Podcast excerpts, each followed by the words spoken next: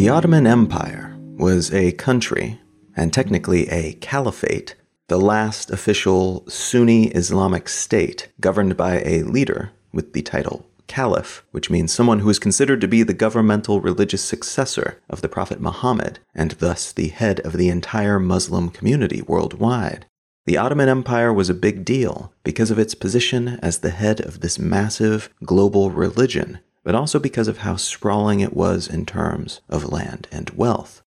Initially founded by the Turks, the country took on a more Persian character after its early conquests in southeastern Europe, Western Asia, and North Africa, leading up to the 14th century.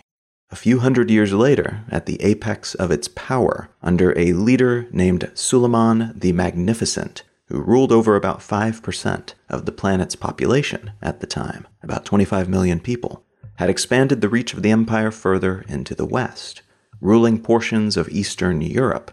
alongside the rest of his massive realm, reportedly keeping Western European rulers on edge, constantly worrying that he could decide to just steamroll over the whole of the continent at any time though he was, despite his reputation as the head of the most feared military power in the region at this time, a lot more focused on investing in Ottoman arts and culture and learning. Suleiman is known for having been militarily feared, but also for having lorded over the nation during its cultural height, something that he's purported to have brought about personally. And he was so associated with this surge in Ottoman culture that when he died, there was a common assumption that the empire too, would not be long for this world.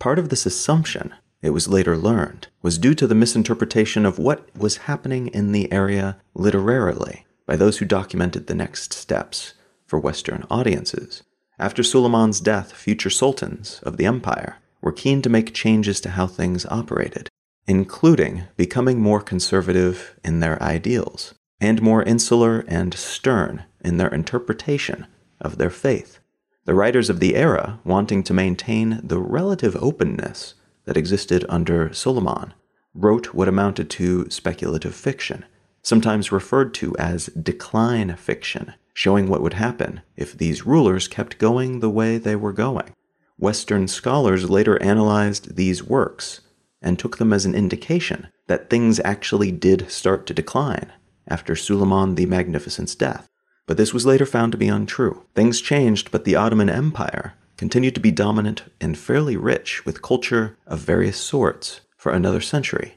After which point, in the late 18th and early 19th centuries, the empire experienced a decline in military capability, in part because of several decades of peace. They had kind of conquered everyone in their immediate vicinity at this point, and were more focused on managing their vassal states than keeping their soldiers and weaponry in tip top shape. Thus, the Habsburg Europeans and the Russian Empire had the chance to catch up, and in the 18th and 19th centuries, the Ottomans were defeated several times by these nearby foes, leading to a period called the Tanzimat, or reorganization, during which the Ottoman Empire undertook a series of significant reforms, beginning in 1839 and completing nearly 40 years later in 1876, with the emergence of a constitutional monarchy, replacing the prior sultanate that they'd had since the beginning of the nation. This segue into a constitutional period was not fully planned. Initially, they merely intended to modernize their military and upgrade their economic systems to better compete with their European and Russian opposition. But the other changes emerged naturally as part of those other upgrades. They wanted, for instance, to stem the tide of nationalism that was emerging within their borders amongst their non Turk, non Muslim countrymen. To keep those tides from becoming tsunamis, they liberalized their laws and instituted constitutional reforms that led to a modern conscripted army, upgrades to the banking system, the replacement of religious Islamic law with secular law, the introduction of modern factories to replace their existing guild system, they outlawed slavery and the slave trade, established an Academy of Sciences, set up their first telegraph networks, set up a press and journalism code, opened up their first post offices, guaranteed civilians perfect security for their lives, honor, and property, and they even decriminalized homosexuality. Despite these substantial shifts on an array of issues, shifts that, according to dominant liberal democratic Western standards at least, would seem to have been a step in the right direction, even going beyond what many European governments were offering at the time in many regards, the Tanzimat failed to keep the Ottoman Empire from decline. And that's in part because there were many interests within the country that didn't want these changes and didn't want to give up the superiority that they enjoyed in terms of class, in terms of religion, in terms of economic position, but also because of continuing conflict with external forces, especially the Russians, with whom they had fought many conflicts and who decisively defeated the Ottomans in the Russo Turkish War of 1877 through 1878, which in turn led to Bulgaria, Romania, and Serbia and Montenegro peeling away from the empire one by one, followed by Austria Hungary stepping in and occupying Bosnia Herzegovina and Novi Pazar, the latter of which was made up of parts of modern day Montenegro, Serbia, and Kosovo.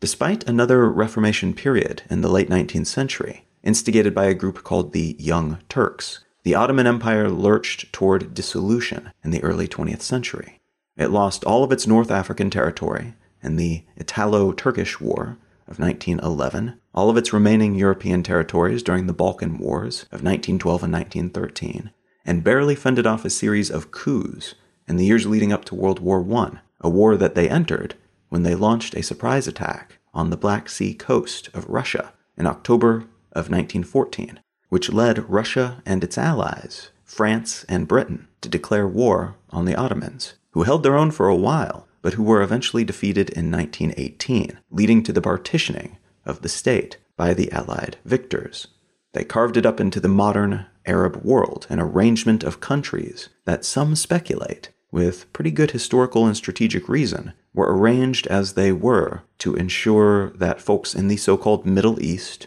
would always be at each other's throats, rather than unifying and causing trouble for the nations surrounding them in the future.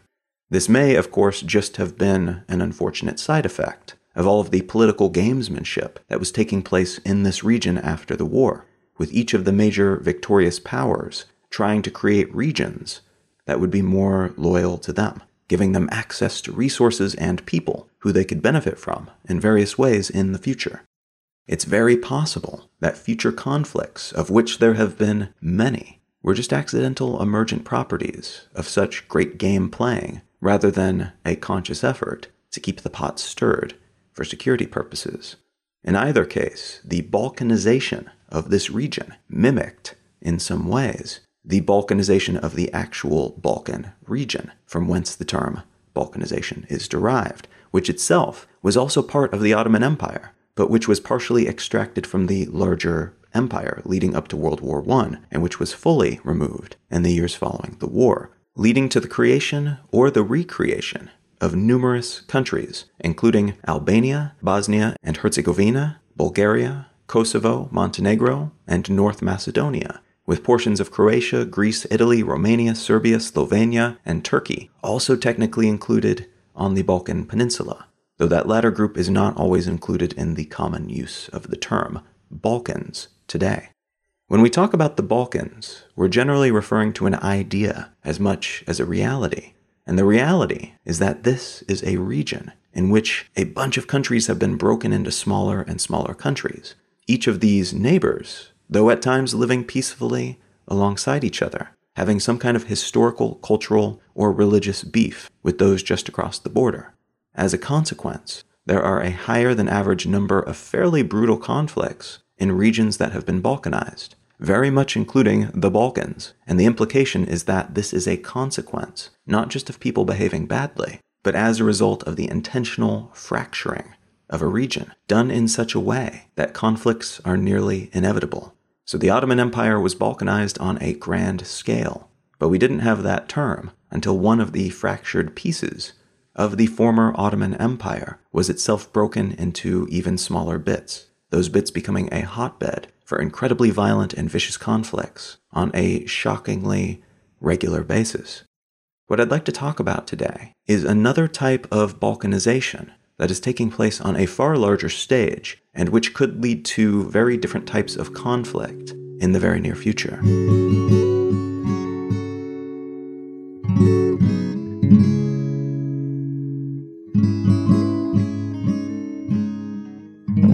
Listening to Let's Know Things. I'm Colin Wright.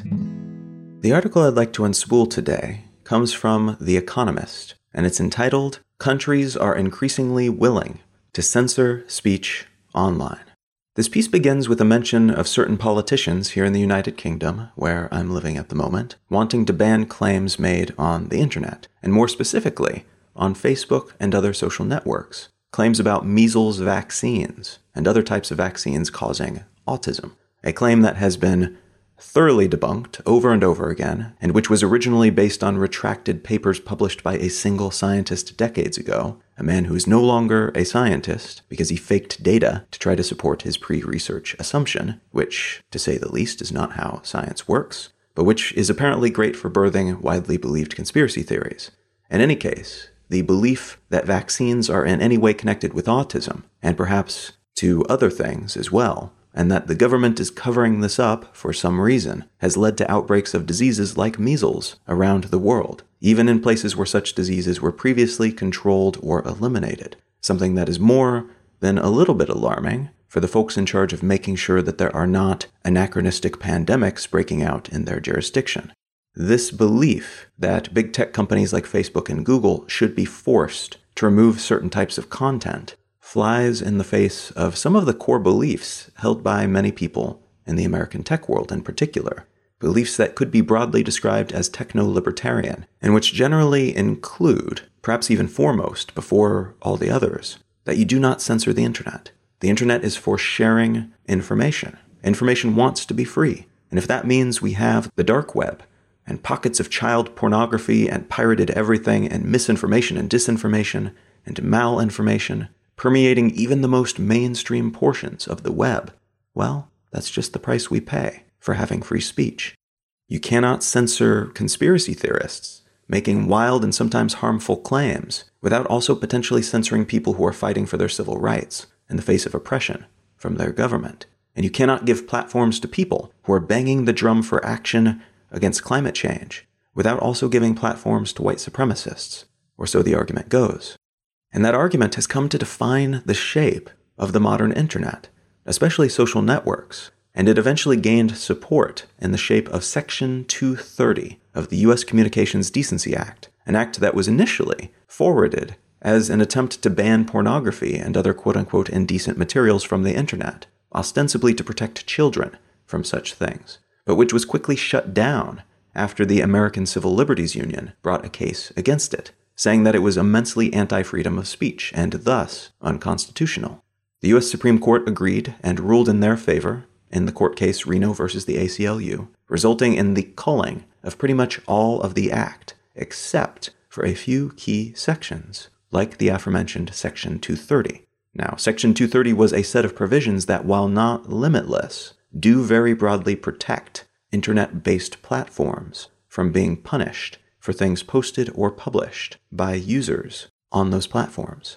So, YouTube, for instance, could not be held legally accountable if one of their users posted something racist or pornographic on their service. This set of provisions is considered to be the main reason the modern internet was able to come into being. Lacking these protections, it would be financially unviable for most Web 2.0 websites to have come into existence, Web 2.0 having been defined by the dynamism enabled by upgrades in code and web standards, so that you could, for instance, leave comments, publish blogs, and other things of that nature. And for the descendant technologies and platforms, like essentially all of social media, including those housed primarily or exclusively in apps, to exist either. They all have their heritage in that Web 2.0 era the risk of being sued into oblivion because you couldn't catch all of the offensive or illegal stuff being posted was just too high. It would not have been a sustainable model for anyone. This shaped the path the US tech industry took,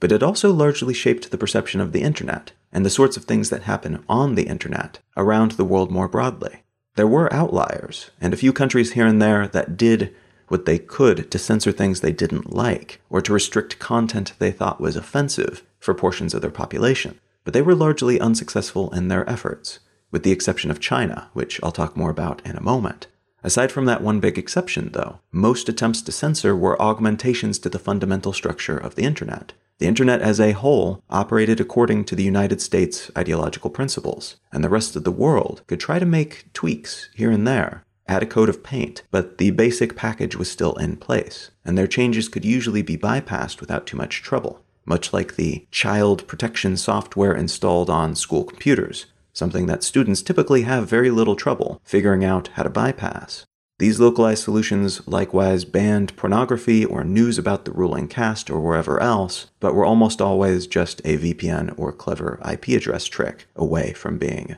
little more than expensive do not pass signs that few people bothered to heed. There have been many changes to this dynamic in the past decade, but the biggest, I would argue, was the passing and implementation of the General Data Protection Regulation, or GDPR, across the European Union. The GDPR was promoted as a somewhat sprawling piece of data privacy legislation meant to curb the aggressive data vacuuming tendencies of big tech companies, especially those coming out of the United States, which have proven to be the most consistently successful, but also the most reliant on advertising, and thus data that allows them to more coherently and specifically target people with advertising, tech companies in the world. The EU decided that this was not okay, and because they could not easily or completely change the internet at its fundamental level, they decided to attempt to tweak these tech behemoths' behavior by mandating what they could and could not hoover up. The GDPR also lays out how these companies can and cannot handle data that they already have, how they secure that data, and several other provisions that all tie back to stripping away some of the power these companies have over this sort of information, returning some of that power to the people from whom it was originally collected. That is the intention, anyway. Many a tech world think piece has pointed out that the GDPR has also stripped away some of the many benefits of an open internet like the ability to speak truth to power and the ability to write down instances of bad behavior in ink. It's possible for a European Union citizen to contact these companies and have them remove information about themselves, including archived newspaper articles, even if those articles document heinous crimes committed by that person, and that person is requesting their removal potentially, so they can go on and commit more crimes. The article will generally still exist somewhere, but will cease to be as findable. It will no longer be available on Google search results, for instance, which can mean, for most practical purposes, that it no longer exists on the web, which is absolutely a concern. But like most things, the reality here is a lot more nuanced than either side typically makes it out to be. Is the GDPR cumbersome and imperfect, and does it create some new problems alongside the problems that it seems to solve? Yes. But has it also moved the ball, at least a little bit, in terms of who holds the power when it comes to who collects, manages, and profits from our personal data, potentially staunching the growth of certain types of abuse? Also, yes. So, what the EU is doing here, on the macro scale, is building a new internet. Their portion of this global ecosystem is being reshaped by laws that they have passed that help them find companies that don't play ball and because their market is so massive, very few companies are willing to just leave that money on the table. They would rather either build an EU specific version of their offerings, which comply with these rules, or they adjust their entire product or service to ensure it complies. A choice that, as a byproduct, makes the rest of the world comply with these EU regulations as well, a leveraging of their economic soft power. As I record this episode, the United Kingdom is still a part of the European Union. You may have heard that the UK may be leaving the EU in the near future, though that future has been pushed back several times already, and who's to say what will happen with this next deadline that has been set? And if and when that does happen, there is a good chance that the GDPR will no longer be implemented here in the UK. It is the EU's mandate not that of the British people, and thus they will almost certainly come up with their own version, tweaking a small number of things or a great many things, as part of their effort to distinguish themselves from the mainland, to show that they are now truly separate. Now, the UK already has what is called the Data Protection Act of 2018, which is currently a supplement to the GDPR, but which would almost certainly become the main law of the land in this space, or the foundation of a new version of the law of the land after a successful Brexit.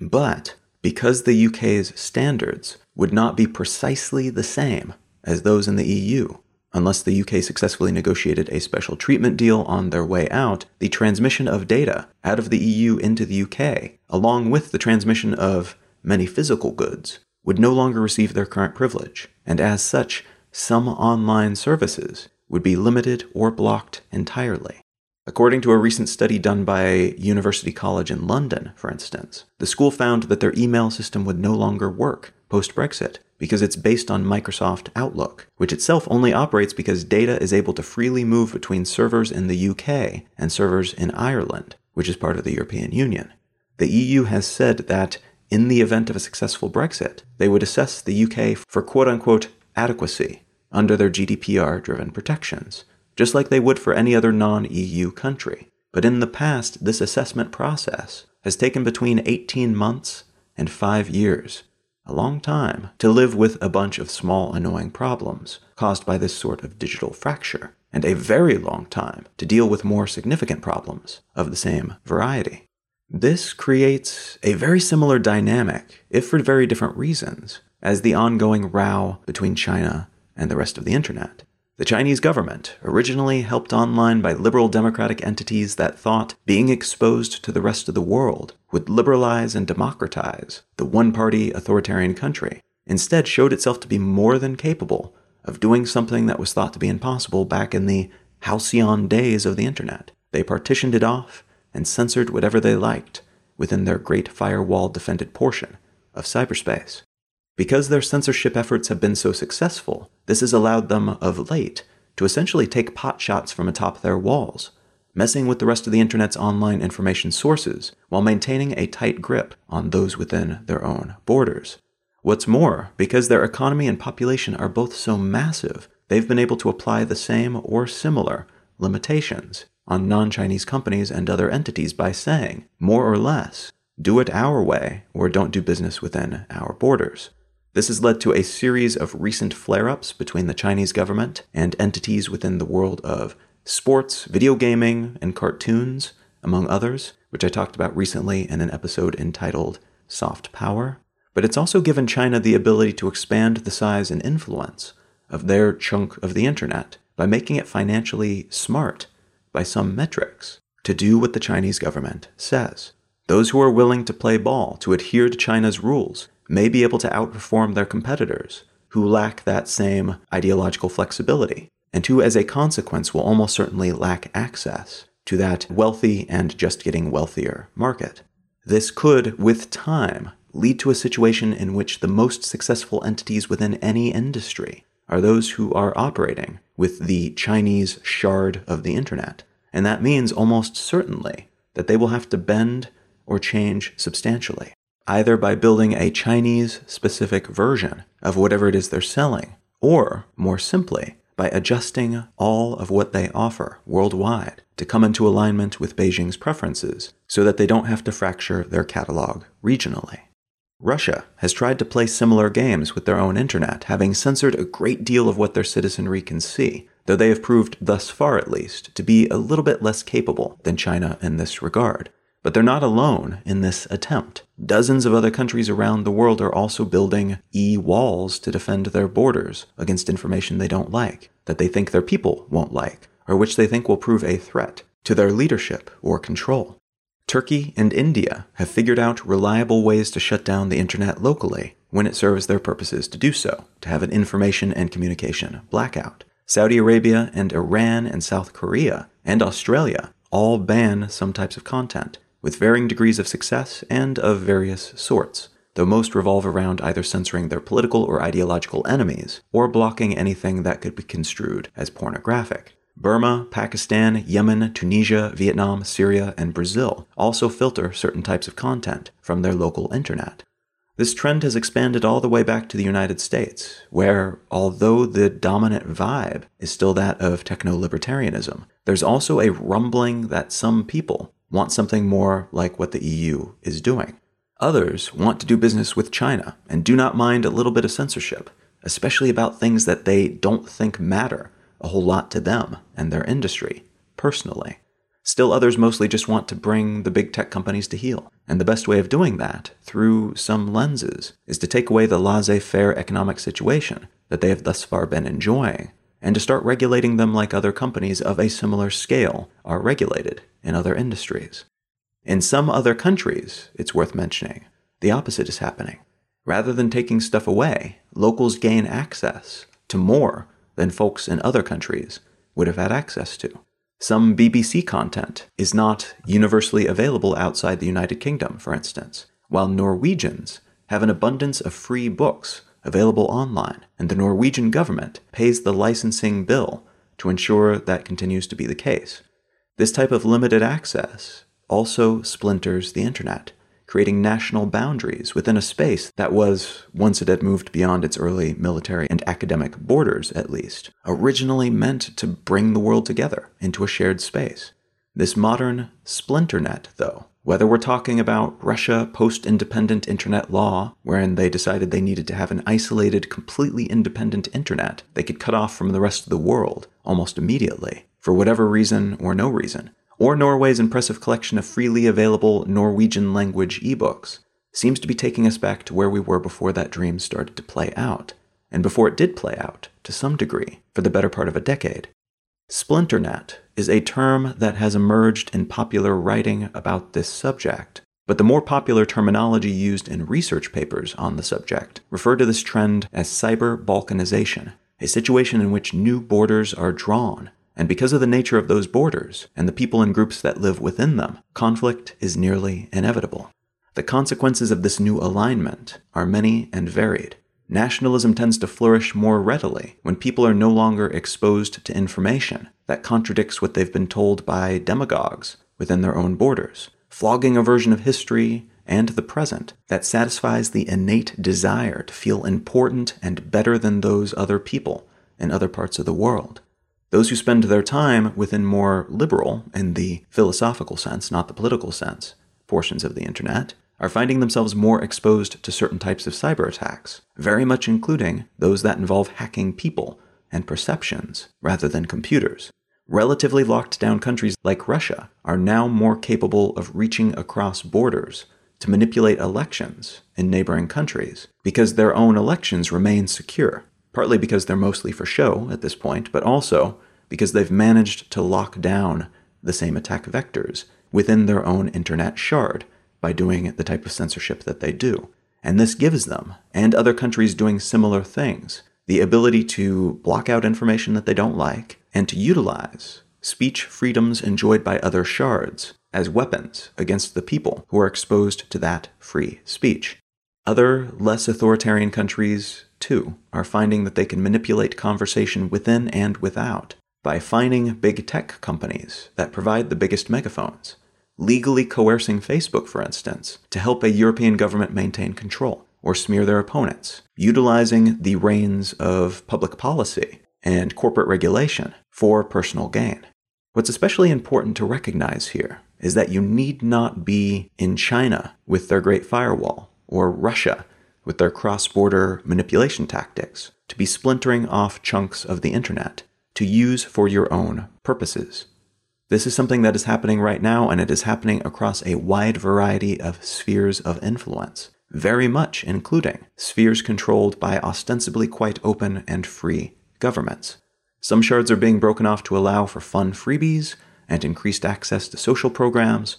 Others are being broken off to keep citizenry safe from child pornography and from instructions about how to build weapons at home or the consequences of having those instructions available. Still others are hoping to keep their country safe from external threats, like cyber attacks, that could shut down their national electrical grid, while others are being broken off to protect the current ruling class and the status quo that allows them to stay in power. It'll be interesting to see how meta-national entities like Facebook influence this fracturing? Will they themselves splinter into multiple permutations, the way they arguably already do with their variety of different offerings, especially on mobile devices around the world? Or will they help to lash some of these shards together into mega shards? Will some of these otherwise divided groups, in other words, be reunified, even if just loosely, not by organizations like NATO and the EU, but instead by corporations that, through their practices and products, create similar shared experiences across otherwise very different splinters of online space. We'll have to wait and see. This is a situation that is very much in flux right now. In the meantime, it's prudent to remember that the best of intentions, for whatever kind of intention we might be talking about here, can contribute to the balkanization of the internet in practically the same way as splintering it for personal, political, or military gain. And thus, there are plenty of incentives for this fracturing to continue unabated, and perhaps even more quickly than before in the coming years.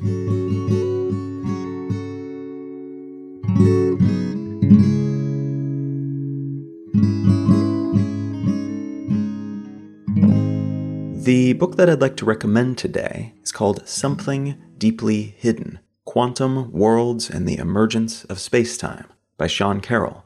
Now, this is the type of book for which it would be difficult to say anything too specific because the context is quantum stuff. But if you are curious to learn some of the fundamentals of how the scientific community is thinking about and looking at and working on quantum physics at the moment, this is a very good starting point. Sean Carroll is an excellent science communicator, and the book itself is very accessible, has a great pace, and is something that will no doubt teach you something about quantum physics and the way that we are thinking about it and working on it today as a species. Whether you know a great deal about it already or whether you are coming into it completely blind. So, if you're keen to learn something about that field, and it is very fascinating and interesting and awe inspiring and mind boggling at times, consider picking up a copy of Something Deeply Hidden by Sean Carroll. You can find out more about me and my work at colin.io. You can find my blog at exilelifestyle.com. And you can find the show notes for this episode and every episode of the podcast at letsknowthings.com.